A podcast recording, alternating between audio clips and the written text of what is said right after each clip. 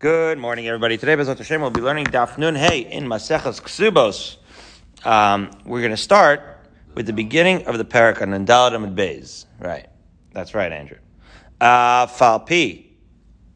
Okay. Even though it, we're doing Nun Hey, we're starting on Nandalad. Says the Mishnah. Dalmane mane. So we know already, because we're learning Ksubas, that a basula gets 200 zuz in her ksuba, and the almana gets 100. So as the Gemara points out, you might have thought that that would be like a takana ksuba, meaning you can't no more, you can't give any less than that, and you also can't give any more than that. Because after all, you don't want to embarrass anybody, you want to keep it uniform. Good morning. So even though, says the Mishnah, we have this halacha of giving uh, 200 zuz to basula and 100 zuz to almana. If the uh, chassan wants to impress his kala and express his extra special measure of love, or whatever reason he wants to impress her, whatever it is, wants to add, it's called Tosefes Ksuva. If he wants, he can add even a hundred mana, presumably even more, right? He can add as much as much as he want, right? Um, 100 mana is 10,000 zuz. So he can add 10,000 is usually the amount that we say when we're saying an exaggerated huge amount, like an infinite amount. So he can add as much as he wants for this Tosefes Ksuba. Yosef, Yosef. Okay. Then, Nisar Malo Nisgarsha, in the event that one collects a Ksuba, when does one do so? Either in the case of death or divorce, when the marriage is terminated. Bein mina eris and mina nisuin. This is a chiddush. This is whether this happens from after Nisuin or after Erisin, okay, as we mentioned yesterday, this is machlokas later on, daf peites, whether uh, you have to give a ksuba, but you certainly could give a ksuba after Erisin, but we'll get into that. Gova es hakol, gova es hakol, so that's the chiddush. In other words, you could add a tosefes to the ksuba and you write it in. Don't forget the word ksuba means written, right? So you write it in, this tosefes ksuba, uh, but that's not going to be considered like an added bonus. That's going to be considered part of your base salary, so to speak, of the ksuba, which is to say, it's not like the wife can. So we said yesterday, and we'll get into this a little bit more. Um, we started mentioning in Almana, for example, she has an option. She can choose to be supported by the estate of her late husband, or she could take it up front in the form of a ksuba, and then she goes away. Right? She does. She no longer gets the support of the estate. That's what we said yesterday. Okay, so the question is, what about if there's Tosefas Ksuba? So the Almana, can she, let's say, for example, collect her Tosefas Ksuba and continue to be supported from the estate as long as she's not collecting the base Ksuba? So the answer is no. Goves Akol. That whatever you do with the base, whatever applies for one aspect of the Ksuba, namely the base Ksuba, would apply to the Tosefas Ksuba as well. The Gemara will give us, Barry, no less than 14 examples in which the Tosefes Ksuba and the Ksuba themselves have the same halachas. So, coming attractions very soon. Okay, so that's the Tanakama. However, Rabbi Lazar ben Azariah Omer mina nisuin gove sakol mina erisin besula gove masayim velman emane. Rabbi Lazar makes a distinction between nisuin and erisin, and he says that you only are gove sakol from nisuin. But if eh, if you had erisin, then what is it saying? It's saying like this: even if there was a Tosefes Ksuba written into the Ksuba, if all you had was Erisin, according to Rabbi Lazar and Azariah, and you never got to Nisuin, then you're not going to be Gova the Tosefes Ksuba. From after the Erison stage, there is a distinction. You only go over the base Ksuba. And what's the reason, morning? Shelo Kosov La Ela Almanas Lachon. So that the reason why the Chassan wrote this Tosefes Ksuba, it's understood why he wrote it. He wrote it as a really as a stipulation of nisuin, not so much of just the erisin, right? After all, we, we, we talked about this. There there is um, right a correlation between the ksuba and the obligation of ksuba and erisin. That's the machlokas and peites, but it's really more related to the obligations of nisuin. And so that is, from there comes Rashitas of Elazar ben Azariah, that whereas even if you hold that ksuba mina erisin the mana and matayim, the base ksuba would be the the um, right the almana would be entitled to it from the erisin already, even if they never got a chance to do nisuin. the Tosefes Ksuba would not be according to Rabbi Lazar ben Azariah. Okay, so now the mission continues. Says, Rabbi Yehuda Amir Imratza, if a husband wants to kosev l'psuva shtar shamatayim, bi kosefes he's kabalti mimcha. What's going on here? So, we talked, uh, the first part of the Mishnah, David talks about the maximum amount that you can add to ksuba and discusses the idea of tosef ksuba, that you are entitled uh, to add more and write it into ksuba, and as we'll see in the Gemara, that is part of the ksuba. Now we're talking about the minimum amount. Can you give a ksuba for less than maneo matayim? And the answer is you cannot. So much so, how the Rabbi Yehuda has to come up with a patent. He has to come up with a shtick, a fiction, in order to allow somebody who can't afford. So let's say you have a guy, uh, he's marrying a basula, but he can only af- can afford fifty, uh, right, fifty zuz. So what is he going to do? He's going to write a ksuba like everyone else for matayim and she, in turn, wanting to marry this guy and willing to marry him with a 50 shekel ksuba, is going to take this 200 shekel ksuba that's written in the star, but give him a receipt for 150 shekel of it. Right? That receipt is not, it's like a fiction, as Rashi says, right? Um, so he says, Vihiko seves, says Rashi, Afa pishalonis kabla, mocheles, because beloshan shovar she's writing him a receipt for an amount that she never received. Well, it's not like really he owes her uh, money, but he didn't really give her money. She's writing a receipt for 150 shekel. It's a formal way of forfeiting the rest of the ksuba. And why do you need to have that formal way? In order to keep the writing of the ksuba uniform so the ksuba is never written for less than 200 zuz. That's the, that's what's going on here. So amazingly, that's what Rabbi is saying. That's how you give less. You never write it less than in a, in a ksuba, but you can actually get a right a receipt from the kala and therefore in effect pay in less. Okay, so that's what it says. Just to read it again inside. He's going to write to the vsula. Let's say it's in case of, of the vsula. He's going to give a star that has 200 zuz. And she writes the receipt that she received 100 or, you know, any other amount, uh, less than 200. And similarly, ula almana mana, in the case of the almana, he's going to write a ksuba that says 100, as is, right, the halacha by an almana. And she writes that I received 50, and therefore he is in fact only paying in 50.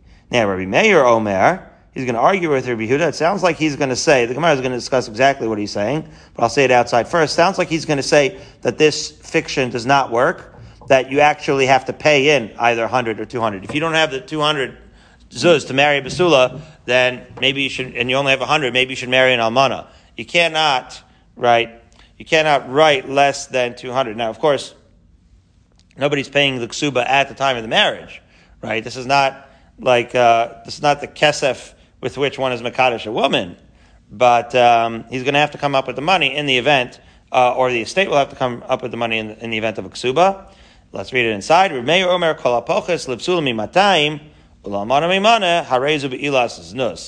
that's an interesting thing. In other words, if you if you write it in the ksuba an amount less than 200 for a basula or 100 for the almana, then it would be be'ilas nus, which is what we said is the halacha of having no ksuba at all. In other words, one is not this be'ilas nus is what Chazal instituted, right? Chazal were the ones that essentially instituted the ksuba, and as we pointed out at the very beginning, ksubas, you know, whether it took on a daraisa sort of status is a machlokas, but be that as it may, Chazal instituted the ksuba and said that any body who doesn't know where the ksuba is, better know where the ksuba is because they're not allowed to have, uh, right, to, to be together, to cohabit, because that is a be'ilas nus. So not only is that true if you can't find your ksuba, but also if your ksuba is written for a, def- a deficient amount, according to Rabbi Meir.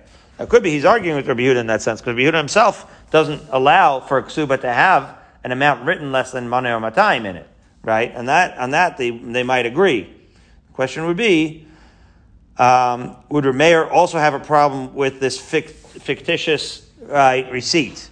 Does that compromise the original ksuba in any way? Anyway, that's for the Gemara, not for us now. Uh, coming attractions, Barry, something for you uh, that's going to get you out of bed tomorrow, God willing. In the meantime, let's go out to the Gemara. And the Gemara asks Pshita. It's obvious that you should be able to add it to Sefek Ksuba. Why shouldn't you be able to give gifts to your kala? Why should you not be able to lavish her with promises and gifts? So says the Gemara, yeah, you might have thought that the Chazal, in their wisdom, they gave a minimum amount, but they also gave a maximum amount because they don't want. Why? Says the Gemara, Misha Ainlo. Yeah, you might have thought we don't want to embarrass anybody who can't afford more than manu matayim, and therefore, why would we want to have a ksubis war where this Stoltzy guy gives a tosefes of 10,000 zuz, and this other guy gives 20,000 zuz, and now if you only give him manu time, you feel like a loser? We don't want to do that. We want of weddings. We want everybody to have the same wedding so that nobody stoltzes anybody out. Shalach manas, we don't want to get out of hand. Pesach programs, everybody should just stay home. Well, Chazal wanted things to not get out of hand in terms of the conspicuous consumption of materialism, and maybe therefore that would apply to the ksuba amount as well. Kamash Malan, no. We allow the ksuba amount to be uh, exorbitant. Okay? You're allowed to do that. Okay. So now the next thing, Imratz lahosiv. Okay, so if he wants to add, so, the, so now the Gemara makes, so we said, right, in the mission, if you want to add, you can. But now the Gemara is going to hone in on this lashon of lahosif. Says the Gemara, "Ratza lichtov lo lo katani ela ratza lahosif." Aha. So what do you learn from that? The Rashi points this out. He actually talks out the lumdus. I'll say it outside. That had it said if you want to write an extra tosefes ksuba, so those are two separate writings, Andrew. You have the writing of the ksuba and you have the writing of the tosefes, and those are like two different shtaros, so to speak. But if you say lehosif, so this is the where we launch the conversation of hosif means that it's part and parcel of the original ksuba writing. So that's the lashon that Rashi has, an interesting uh, lashon. V'shem ksuva alav. That's the lashon in Rashi. That v'shem ksuva alav means that even this tosefes has a status of ksuba, as we will see in 14 different ways. So that is significant. Just the Lashon, Lahosif, is tipping us off that in any way in which a ksuba is going to have certain halachos, the uh, Tosefah ksuba will have the same halachos applies to it. As the Gemara continues to say, that Messiah Rabbi Ivo, Amar Rabbi Yanai, Amar Rabbi Ivo, Amar Rabbi Yanai, Tanai, Ksuva, Ksuva, Dami. That all the conditions of the ksuba, Rashi points out. Tanai ksuva is the Tosefes, right? Why? Because Shehu Masna Lahosifla, yeah. In other words, T'nai ksuva technically means any t'nai. We know t'nai is like a stipulation, but t'nai, Rashi's pointing out, is more broadly used here to mean not like, oh, if you do this, not like a t'nai b'nei gad b'nei ruvain, right? If you do this, I will do that, per se. But it means any stipulation, any addition, any qualification in the ksuba is considered, once it's written in the ksuba, to have the status of the ksuba as we shall see. Right? And that is a statement of Rabbi Ivar Amar Rabbi Yana, and that is, um, a support, right? So our Mishnah, by using the word imatzah lahosif instead of lichtov, is supporting this idea that, the, that whatever extra stipulation you write in the ksuba will also be have the status of the ksuba. In the following 14 ways. Nafkamina, right? The following 14 implications as follows. Lemocheres. Okay, so now we're starting a list here. So if you look, as we will arrive soon at Dafnan Hay, Da, uh, daf Aleph doesn't have a lot of words, and Daf Beis, Andrew, even fewer words. But it packs a punch. It's dense here. So let's go through all 14 cases. Lemocheres. Mocheres means, as we mentioned yesterday, a woman can treat her ksuba as currency, like futures, in a sense, right? She could sell her rights. Okay, so if she's selling her rights to the ksuba and all she says is, you hereby get rights to my ksuba, so it's true, you could look at the amount and maybe figure out from there, but maybe you can't. So let's set that aside. The main point here is that if she just mentions in some sort of document, uh, right, um, com- of commerce, uh, a sale, a document of sale of her ksuba, my ksuba, right, and that's all it says in the legal work, it assumes both the base, mano matayim, as well as the tosefes ksuba. It's implied that that sale whatever applies to the base applies to the Tosefes Ksuba as well. That's nafkamina number one of how the Tosefes Ksuba is considered part of the Ksuba. Nafkamina number two, mochelas. Okay, as we've said, a woman, a, a widow, let's say, can choose to be supported, right, by her late husband's estate until she collects her ksuba. So that would apply to the base ksuba as well as to the Tosefes ksuba. So, for example, Barry, she can't collect the Tosefes. She can't say, you know what, don't give me the basic ksuba yet because that'll mean that I don't longer get supported. Give me the Tosefes ksuba now, and I'll continue to get supported, and I'll let you know when I'm ready to move on, and I'll do so when I collect the base ksuba. It's not how it works, man. You have to, right, collect them both together, right? So that's what it means with mochelas. Okay. Lemoredes. Okay, Rashi explains that later on, Daf Samach Gimel, we'll talk about Moredes al That's basically a wife who just absolutely behaves, uh, not necessarily in a, uh, she, she's rebelling against her husband. It's not necessarily halachic rebellion or anything like that per se, but it is halachic implications. In other words, there's certain acts of rebellion that we'll see where she gets basically a knas, where we start eating into her ksuba with for, uh, in exchange for her behavior. Well, when we do so, we're going to eat into her. We Chazal took on right the rights to eat into her tosefes ksuba, just like into her ksuba itself. Okay, let pogemes. Here, Rashi explains. So again, each one of these is a sugi in its own right. Pogemes is a woman who um, admits to having received only part of her ksuba. Okay, so as we'll see, in that sense, she's she's compromising her ksuba. Okay, and so when she does so, it doesn't matter whether she compromised part of her Tosefes ksuba or her base ksuba. It's going to have all those same halachas, and we'll, and we'll go through right all of these halachas on Daf Pei Zayin, right on how this happens. But the point is, she can't collect right the balance of the ksuba once she admits that she had partial payment of the ksuba until she swears. And again, even in that scenario, the base and the Tosefes ksuba are considered as one conglomerate, right? It doesn't matter whether she swear where she admits to one or the other. She still has to swear, swear on both, right? Uh, as if they're just one part of one uh, payment. So that's nafkamina number uh, three, uh, four. Now nafkamina number five, latovas. So this is a woman now. She's demanding her ksuba. So there again, right? Rashi point is going to point out Right? So this is what we said. That that's if she's the almana. Once she gets the ksuba and she demands it, she no longer gets supported. Okay, and that would be true whether, as we've said, whether she's tovas, the tosefes ksuba, or the base ksuba. Ulo overes al das. Okay, so overes al das is more severe in a certain sense than the moredes. This is a woman who, as Rashi explains, as as we explained, daf ayin beis. So what we're doing now, Barry, is we're taking a tour of all of ksubas, of all different permutations, of different ways that a woman can collect, and all different compromises that can happen. And in all of these ways, the Tosefes ksuba and the ksuba are going to be the same. I'll, I'll um, as we are about to arrive in Nehemiah Alf, I should point out that the great Daf Master Rabbi Ari Leibowitz Shlita points out, is this an exhaustive list? Does this mean that the Tosefes Ksuba is like the Ksuba in every way? Machlokes. Rabbeinu Tam would say yes, but there are some scenarios where it seems like the two are not the same. Uh, we already had a little taste of it in the Mishnah, right? Where Rabbi Lazar ben Azariah thought there was a difference between Erison and Nisuin.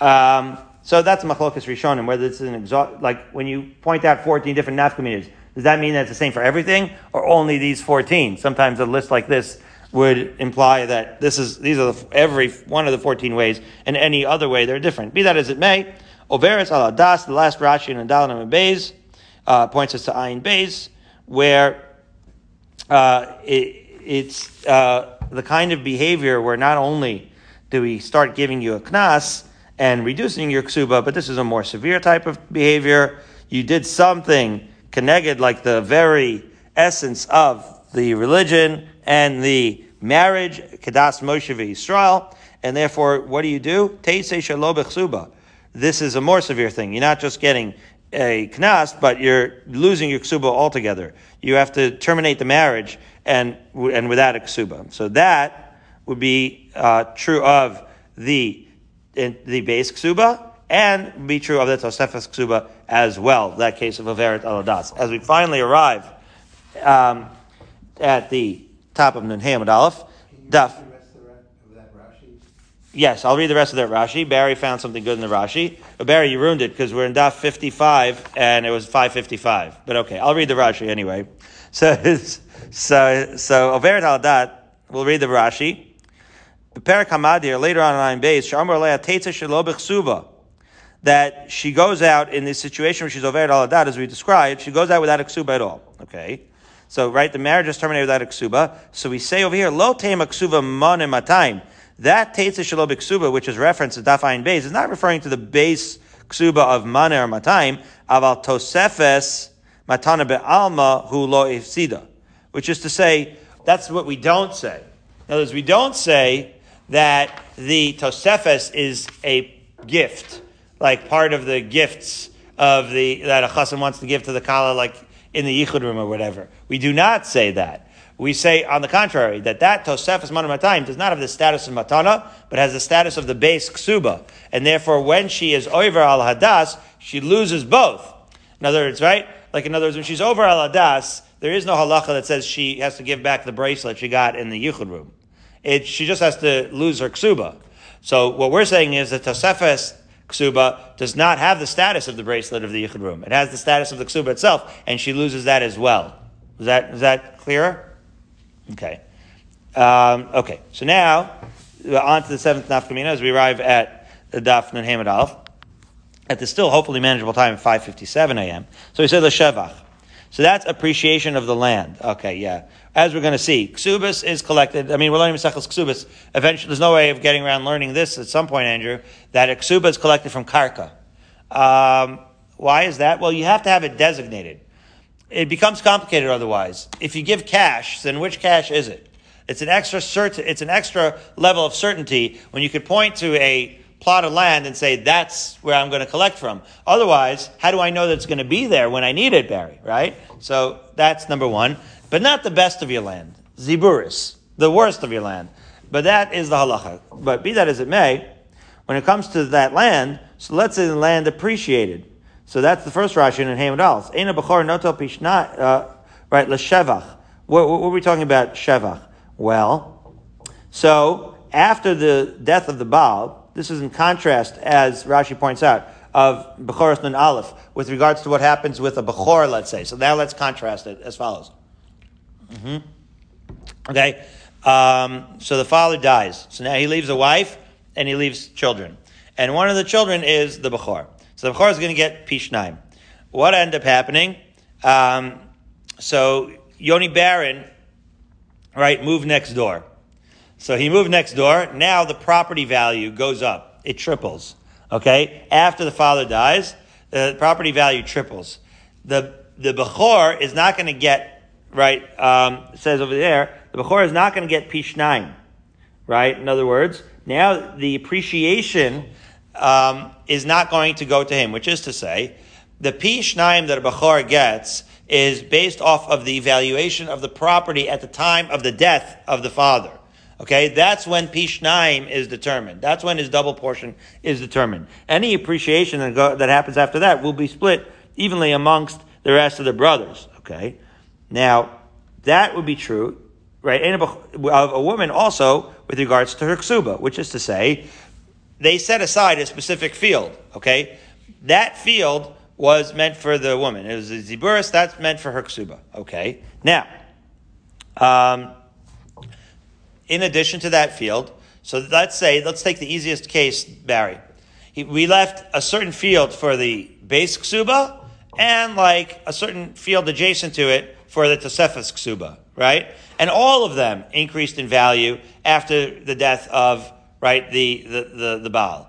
So, just like, this is not in contrast, but it's the same. Just like a Bechor doesn't get Pishnaim um, based off of that appreciation, but he gets only the pishnaim of the base, right? So too, the wife, when she gets the ksuba, she gets the ksuba based on the evaluation that it was at the time of the death. So the rest would go to the estate, right? So if, let's say, the plot of land of the base ksuba was worth $100,000 at the time of the death of her husband, so, and now it's worth $500,000. She's only going to get $100,000 because that's what it was worth at the time of death. The remaining $400,000 will be split up amongst the estate. That they get. They get that um, appreciation. And that applies to the field that's, made, that's meant set aside for the base ksuba, as well as the field that's set aside for the Tosefes ksuba. Okay.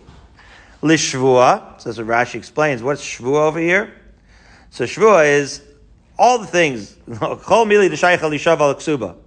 There's cases of nifra shalom bifanav, right? There's going to be all these cases of uh, types of modib and mixtas that we've already alluded to, right? Types where she says, I already got some of it. Once she already says she already got some of it, now we don't know. Did you get what did you get?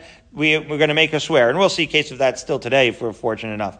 And all of those things, right, will apply and we're going to treat, again, the base ksuba and the tosefet ksuba as one unit right? So, for example, if she agrees to have received a portion of the Tosefet's ksuba, and now we're going to make her swear that she didn't receive the rest of the ksuba, any amount of swear, any amount and any part of that ksuba will be treated as if it's one part of the base. Okay? Villa what's happening in Shemitah? Wait a minute.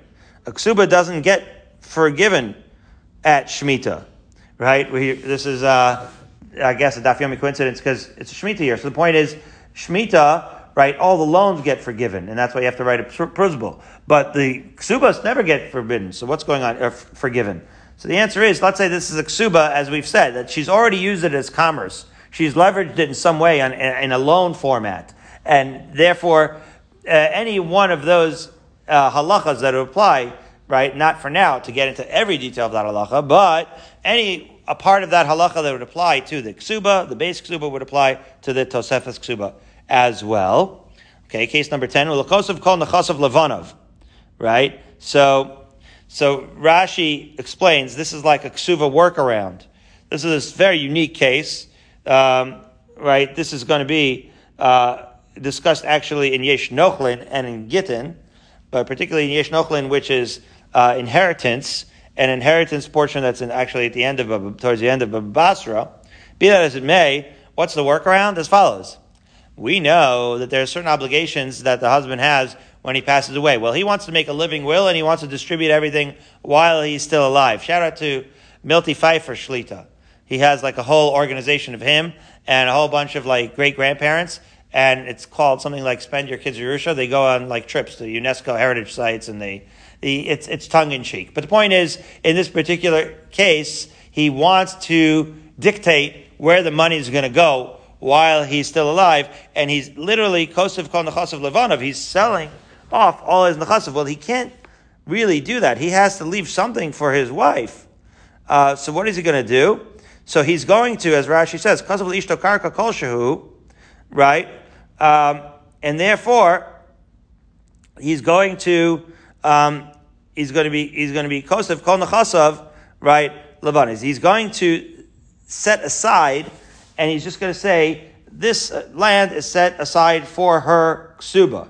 And it is assumed when he does so that that is going to be a, a, a land, as we said, and it's going to be ziburis, as we pointed out. This will also be pointed out in Gittin. And all of those halachas also would apply not only uh, to the base ksuba, but also to the right tosefes ksuba. And as we've just said, v'ligbos min akarka, number 11, umina ziburis, right, that the, that it's taken from not the best, choicest land, but from the, right, least, the most inferior, uh, karka, but be that as it may, those halachas apply to the ksuba as well as to the tosefes ksuba. And then further, v'cholz manshi bevesa via. Ah, so that's another halacha. What's the halacha of kol manshi bevesa via? That is something that we're going to learn in this Masechta, Kuf Dalid, that so long as this is referring to something that we already alluded to yesterday, the almana, right? What, um, and we alluded to this, the machlokas, but there's base, a base halacha, which is what happens if the almana, remember we said yesterday, uh, beveso, velo, the, the word for, for karkafta, or whatever the word for a shack, that there are scenarios where the almana gets kind of like evicted from the household and we say, do you have to give her mazonos? Do you not have to give her mazonos? So let's say a scenario where she goes back when she becomes a widow, she goes back to live with her parents. Okay? So during that time, so she can, in fact, be gova the ksuba, but a fascinating thing, a fascinating thing, that when she lives in uh, her, her late husband's house, and she's staying, then what is the statute of limitations of how long they have to support her? The answer is indefinitely. Whereas when she moves back to her own family's house and be supported by there, there is a statute of limitations. She still, according to the Shita, that she still has to get Mazonas and be supported. She still gets supported, but not indefinitely. Statute of limitations, how long? 25 years. Okay? Giving new meaning to the phrase 25 to life. It's no joke, Barry. You have to be supported either 25 years in the uh, her own family's estate or indefinitely in her late husband's estate. So that halacha of 25 or or forever is going to apply. And again, this is until she's tovea the ksuba, but that's going to apply to whether until she's tovea the base ksuba or the tosefet ksuba. And the 14th and final one, uluksuvas b'nin dichrin. This is going to uh, bring us to the next, the rest of the Gemara. What's going on with ksuvas b'nin dichrin? As follows. We've already pointed out a few times, but never hurts to do chazara. A father gives a dowry to his daughter, and this is a case where she predeceases her husband. When she predeceases her husband, that dowry is going to go to who? Well, if this chassan is married to a bunch of other women, he doesn't want this uh, dowry to go to the rest of, right, to, to the other sons from the other marriages. Because he wants, that's why he's giving the dowry. We want to encourage fathers to give big dowries, right? And we want to encourage everybody to, right, not, uh, to, to, to think of the best case scenario. But in this particular case, it is a stipulation that Chazal imposed upon the dowry that it goes only to the sons of, to her sons, not to the other male children. Okay, and that would apply to, to Cephas Ksuba and to the Ksuba as well. And we're going to flesh this out um, a little bit more as follows. Okay, so, so fine. So now, right, um, the, in other words, the point is just like the sons are going to inherit the dowry, right, um, and the ksuba, they're also going to inherit the Tosefes ksuba as well in that case. Okay. So now we're going to have like four different machloksin that relate to this. We got, we're going to launch a different conversation between two massive famous yeshivas in Bavel, that of Pumbedisa and that of what we I always called Masa Machsia, but the real way of saying it is Masa Machasia. Okay. Itmar. Okay, so let's get back to this dowry issue. Pumbedisa Amri Lotar Tarfa Mishabdi Yersun Tanan. Okay, there's a Mishnah. Okay, the Mishnah says the word Yersun. This is the uh, well, it, there's two different girsos. This was the Mishnah in Beis. What does Yarsun mean? Inheritance. What's going on here like this? Okay. Can you collect ksuvas b'nin dichrin, this dowry, from mimishabdi? Well, if it's from if it's a Yerusha, says from whatever is left. Whereas it, whereas if it's uh, Yisvun, right? It's all uh, how you read the Girsa, right? Yisvun means they're going to take. Then it's from the Kuchos. What do I mean? As follows. So um, the dowry is given. Uh, and the guy, the husband moves on with his life, and he does business deals, right? Okay. Now, means that that dowry now is going to have to be paid in the event that he dies. So the question is that in the event that he dies, now when a person um, is Yoresh, right? When you're talking about an inheritance, so in Yorshin cannot collect from the which is to say as follows. Let's say, right, a man, okay, has business deals and he owes and and, and he has money coming to him and he has money that he owes. Whatever happens after he dies, that after death, the Yorshim are going to have the money as is, which is to say, they can't go to Lakuchas and say, you know, when you bought the, uh, when you bought whatever it is that you bought, friend of our father, then you should have known that when my father dies, you're going to have to pay us because we're entitled to the inheritance. That is ridiculous. They're not entitled to it. They're only entitled to whatever their father leaves over, right? They can't go back and claim lakuchos, which is right uh, lands and all these other things that the father had sold off for money. They can't go and, and, collect those lands. Those lands don't owe to them. They get the estate and the portfolio in the state that it's in. So what that means is yorshin. If you say that they're yorshin, so then they're inheritors, which means tough luck. In other words, you're supposed to get the dowry back. You're supposed to get the ksubas b'nin dichrin. You should be able to collect it, but you can't collect it from people that already bought the land. They bought the land, if, and if you're a Yorshin, then you don't get that land. They bought it, and it's tough on you. As opposed to if you if you treat them as if they are lekuchos, right? Yos yisvun. So then it, they it's as if those land that the father did business with were already committed to the dowry. And that is a machlokes between two massive yeshivas in Bavel as to how you treat this dowry. Do you treat this dowry, Andrew, as if the Baal owes it to those children from the beginning, which is to say he really shouldn't have sold it off. Or at least if he sold it off, whoever bought the land should know that they may end up having to pay up. If the father dies, they're going to pay up. Those are lakuchos, those are mishubados. They are already pre-committed to the, to the sons. That is, that is if they're considered already committed to them from the get-go. But if they get it like any inher- and any other inheritance, then they cannot pick up from mishubadim. So that's what the machlokas, first machlokas was, right? So just reading inside, Pumbedisa Amri lo tarfa mishabdi, right? In the yeshiva Pumbedisa, they said that this dowry can't be collected from already, right? Nechasim mishubadim, which had been sold off, because Yarson's none. Because they have the status of Yorshim, and as we've said, Yorshim cannot collect from Nechasim mishubadim. However, Bnei Masam Machasia Amri tarfa mishabdi yisvun's none. That in fact you could collect. This is a pre-existing, uh, um, right, chov. This is a pre-existing um, obligation that the husband has, and therefore, even once he sold it off, those who bought it should have been cautioned and forewarned that that's going to have to go back for the ksubim din dichrin if you say, in fact, that the lashon is yisvun. And what's halacha? Lo tarfim mishabdi. Halacha is it's like yorshim.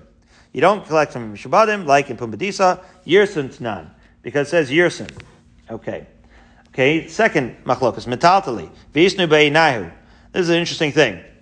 Really, you're supposed to collect the ksuba from uh, karka. Why do we say it? So if you understand the logic behind it, you can understand this part of the Gemara. The logic is we want the woman to know where her ksuba stuff is. So we say, that's the lot. Okay. What about if you want to give her a bank account, an escrow? Metaltalin is complicated because metaltalin can disappear. You know, land can't disappear.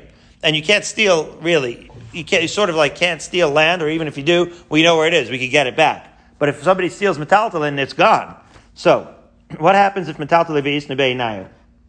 Okay, so let's take, let's say this husband owns the Mona Lisa, okay? So it's isnu be'enai. So the ksuba, she's getting the Mona Lisa, okay? That's a painting, uh, Andrew. Um, so, yeah, he's, he's been in Baltimore very long. He's not as cultured as Dave.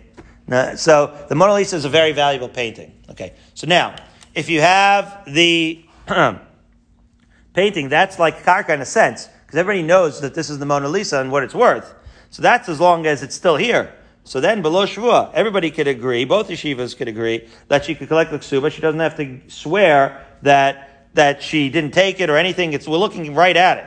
So it would be the same as, as karka. Remember, she could collect the ksuba without a shavua in a sense, in, in the case of karka. So here too, metaltalin typically, um, maybe she would have to have a shavua as we'll see. But if we see it right in front of our eyes, and she doesn't have to swear, she collects it, it has the same din as karka because we're looking right at it. However, if the Mona Lisa is gone, and now she says, okay, well, I'll take the $50 billion worth value of it. So then, Pumbedisa Amri below Pumbedisa is going to say, you still don't have to uh, swear. However, B'nai Masa Machasya Amri B'Shua. In that case where it's gone, she's going to have to swear. Why? Because maybe she took it. Right? We don't see it. That's the typical halacha by Metaltalin, that she has to swear. Why would Pumbedisa say, that he doesn't have to swear. And by the way, and we paskin again that like Pumbedisa that she does not have to swear. So how is this? So um, says Rashi, the cave in the ibud honey lo atafsa achrini v'chol nechasav achrayin leksuva b'nifras mina karkos. Right, that it says this one got lost. Um, lo atfasa achrini that nobody else uh, took it. Okay, what these are these are lost below shvua and this one was lost, but it's assumed that nobody else took it. Okay? Um, everything else is achrayin l'ksubasa. Um, interesting that for some reason um, it's not. We, we, don't assume because it's a designated, uh, you know, valuable item. We don't assume that she that that she took it, and she and it's not like regular metaltalin, right? It's in other words like this. There's only one genuine article when it comes to the Mona Lisa right? The reason, and this is what Pumbedisa reasoned, the reason why you have to swear on metaltalin is because that's like money is like Yosef and Nichnas, right? It's like it comes and goes. You don't know what where what's coming or going. But here, the fact that it's like a very designated thing of which there is no other, then it is no different than karka. So in one way it's different, one way it's not. Karka is unique in two ways. Number one, it's obviously identifiable. Number two, you, it's not going to disappear. This Mona Lisa only has one of those two characteristics, right? It's easily identifiable. So therefore, but it doesn't have the second characteristic, and therefore you have this machlokas. Do you treat it because it's identi- easily identifiable like karka? That's what Rashi is explaining, Pumbedisa. Yes. And therefore you don't have to swear. Or the fact that it's gone, should you treat it like metaltalim? I may have said like that. That's masa machasya say, but we don't pass like that. We pass like Pumbedisa is treated like karka. Third machlokas. Arba arba matzranta. If he designated the land and he delineated all four boundaries, so then below Shvua, right? That's a very clearly delineated area. You don't have to swear. Bechad Metzor. But what if you just said by the side of the road, by Green Spring Avenue? Well, how far back does it extend, Andrew? So there, Pumbedisa Amri below Shvua. So again, Pumbedisa is making all all of these. And in that yeshiva, they said, it's clear enough. You said, oh yeah, that plot by, by Green Spring Avenue, you don't have to bring a Shvua. And so again, this is within that, even within the delineation, Pumbedisa didn't need the clearest of four, four corner delineation just a basic delineation is enough for the wife to collect without shvuah. We see the pumbedisa, they're trying to protect the wife from having to, uh, to make too many shvuahs over here. Whereas masamachas, yeah, not so much. They say she have to collect with a shvuah because you don't know exactly how far back this land goes. The below shvuah. And halacha is like pumbedisa there too. And the fourth, and I believe uh, final, machlokes amar la'edim kisvu v'chismu Okay, man says to witnesses, okay, go sign and give it to a recipient. This already doesn't have it, does not have to do with the ksuba anymore. Now we're really getting, we're, we're drifting off into other parts of Shas. This is like you want to give a gift certificate and you do it through a document, like a gift certificate, um, that you, through a shliach. Kanu minay. And the witnesses, right, made a kinyan, let's say like a kinyan sudar, on behalf of the recipient, lo tzarechim luchabe. Then both yeshivas would agree that you don't have to consult with him um, before. In other words, there's no chance. So again, you have a donor and a recipient. There's no chance that the donor, the giver of the gift certificate, is going to change his mind. And so therefore before, so we're going to go back to Barry and Andrew, old school. Barry gives Andrew a gift certificate and, and he does so and they make a kinyan sudar. Everybody agrees. Nobody has to go check with Barry before we give it to Andrew. We, we know that this was his intent. However, lo kanumine, you didn't make, let's say, a kinyan sudar. You didn't lift the pen or whatever it was. Therefore, we don't have, have to check with Barry. We know still that this was an intent, right? He said he wants to give Barry the, the Andrew the gift certificate. He gave it to Shlichim, so we know that was his intent. However. No, without the kinyan official kinyan, there's always a chance that Barry's going to have a change of heart he's going to change his mind. We know that their relationship has been up and down for a long time, and therefore we do have to double check with Barry before giving the gift certificate to Andrew. And in fact, the Hilchasa Tzarechim Luchabe. There, the, we paskin again, like Pumbedisa, that you do have to consult, right? Uh, I'm sorry, this is the Masa, this is, this is how they ruled in Masa Machasya, that Tzarechim Luchebe, in that, so in all the Ksuba areas we, well, we're making like Pumbedisa, but in this gift certificate we're Machmer like Masa Machasya, where we have to check. I guess as a form of a chumrah, we have to check with Barry. We have to go through that extra step before giving a gift certificate to Andrew. So now seven lines up. Um, Rabbi Lazar ben Azariah.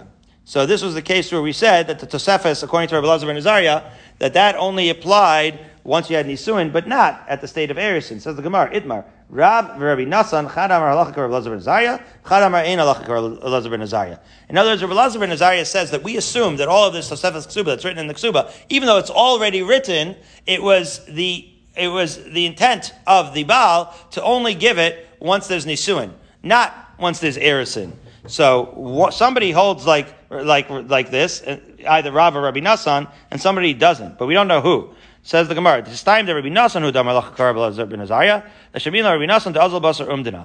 It would make the most sense that Rabbi Nasan holds like, like Rabbi Lazar ben Azariah, because we know from a different context that he goes based on Umdina, which means as follows, that he holds that we can assume what the das is and apply halachic significance to it. So again, when you look at the ksuba, it doesn't indicate, oh, my intent was only for this tosefas ksuba to apply at Nisuin. Doesn't say anything like that. Just says, here's your tosefas ksuba. But Rabbi Lazar ben Azariah holds, but that was not his intent. His intent was she only get it if there's Nisuin. Well, who else holds that we can assume intent and read it into the words, like uh, lahavdil afevdalos, like reading the intent of the founding fathers into the Constitution. Like who says this? So uh, the Amar Rabbi Nasan halacha Rabbi Shimon Shazuri b'Mesukan. A different context that halacha is like a Shimon Shazuri in the case of a Mesukan. A Mesukan is a dangerously ill person, like a Shchiv Meirah, where whatever he says uh, he doesn't get the chance. He's, he's, he's under duress, right? So he doesn't, doesn't get the chance. That's a whole different case than Masukan. The Masukan is, um, in, is fleshed out in Gittin, right, where he says, uh, kisvu get ishti. So really you're supposed to say kisvu v'nisu, right? Kosav and as we'll see. That's what the pasuk says. But he, so you're supposed to say, to give both right directives in order for the get to work. But the guy was obviously under great duress. He was very sick. He was in a he was in a panic, and so he only says kisvu. But we know that he meant kisvu and nisnu. So we don't say oh the get it doesn't work. We say the get does work. That's what Shimon Shazuri says in Gittin. That's what Rabbi Nassan agrees with. And then the second case of Trumas Meiser Shal Demai. The case of Trumas Meiser shall Demai, you have to look at the fourth parak of Demai, the first Mishnah, and you get to this issue of Trumas Meiser shall Demai, where we also assume a person's intent. What do we assume the person's intent? It's a complicated uh, scenario. Rashi talks you through it. That Mishnah Heba Mesechus Demai and this small amount of lines that pack a punch.